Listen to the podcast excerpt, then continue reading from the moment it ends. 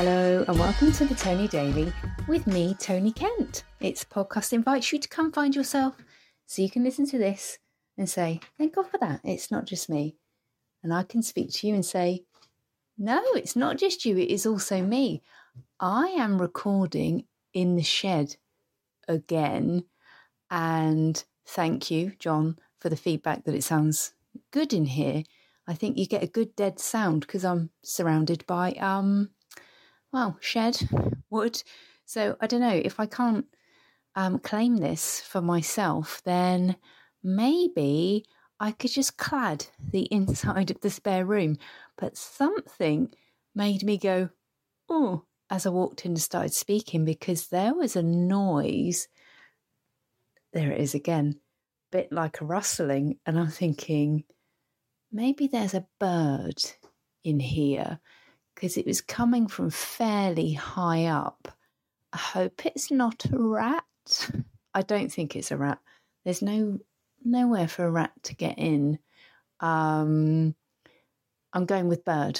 Let's stick with bird. So um, had a very productive day today. Been getting shit done. Wrote a list. I don't know. Lots work and personal admin and doing stuff for the children and dog admin. I mean, it never ends, does it, really? And then found myself doing a little bit of doom scrolling, had to forcibly remove myself from Twitter. Um, but before I left, I did find something that I found really enjoyable, which was um, someone, oh, it was a bird. I've just seen a bird. There are birds nesting. Happy days. Ah, oh, there you are. It was a good noise, not a noise of terror. You might be able to hear the birds cheeping. Um, yeah, so I found a great account that has an excellent, I'm going to put this in the show notes. Um, it's a blog post from twenty eighteen that's pinned to the top of her tweets, which is about how to look good over forty and overthrow the patriarchy. And it's just brilliant. There's a great takedown of how women are just sold a bunch of shit as you get older. And you know, you know that this is true, where it's like, oh, you too could look like all of these celebrities that have had a serious amount of work done just by buying this face cream. Mm. We know it's a lie, don't we? And uh, you don't see half as much being marketed at men because, well, mostly the companies that make this stuff are run by men, but also because men just know. They're like, I'm not putting that shit on my face because I know it doesn't work. It's just a gimmick.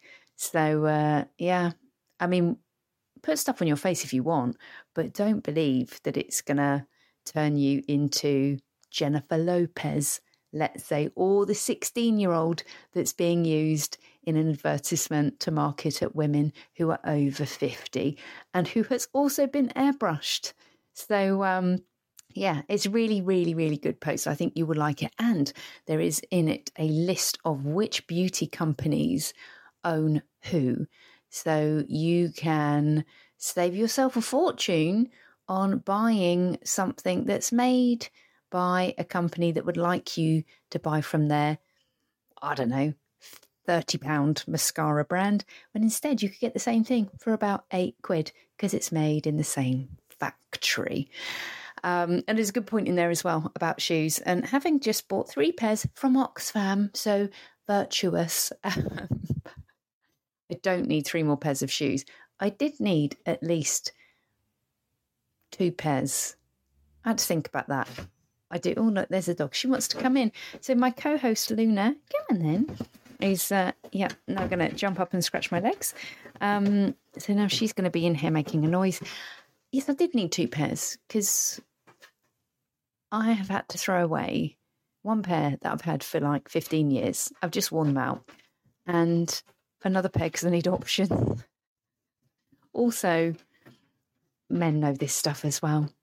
I, I know for the for the men that are listening, you know this stuff, don't you? Unless you've got a thing about trainers, it is like, you know that you don't need many, many pairs.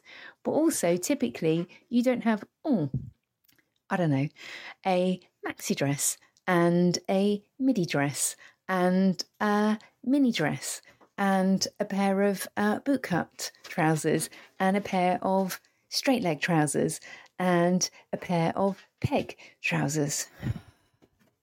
Maybe I'm going to do what this blog post suggests and just buy myself five boiler suits. I mean, I've got a jumpsuit now. Maybe I'll just buy five and then I'll wear one for each work day of the week. Job done, really.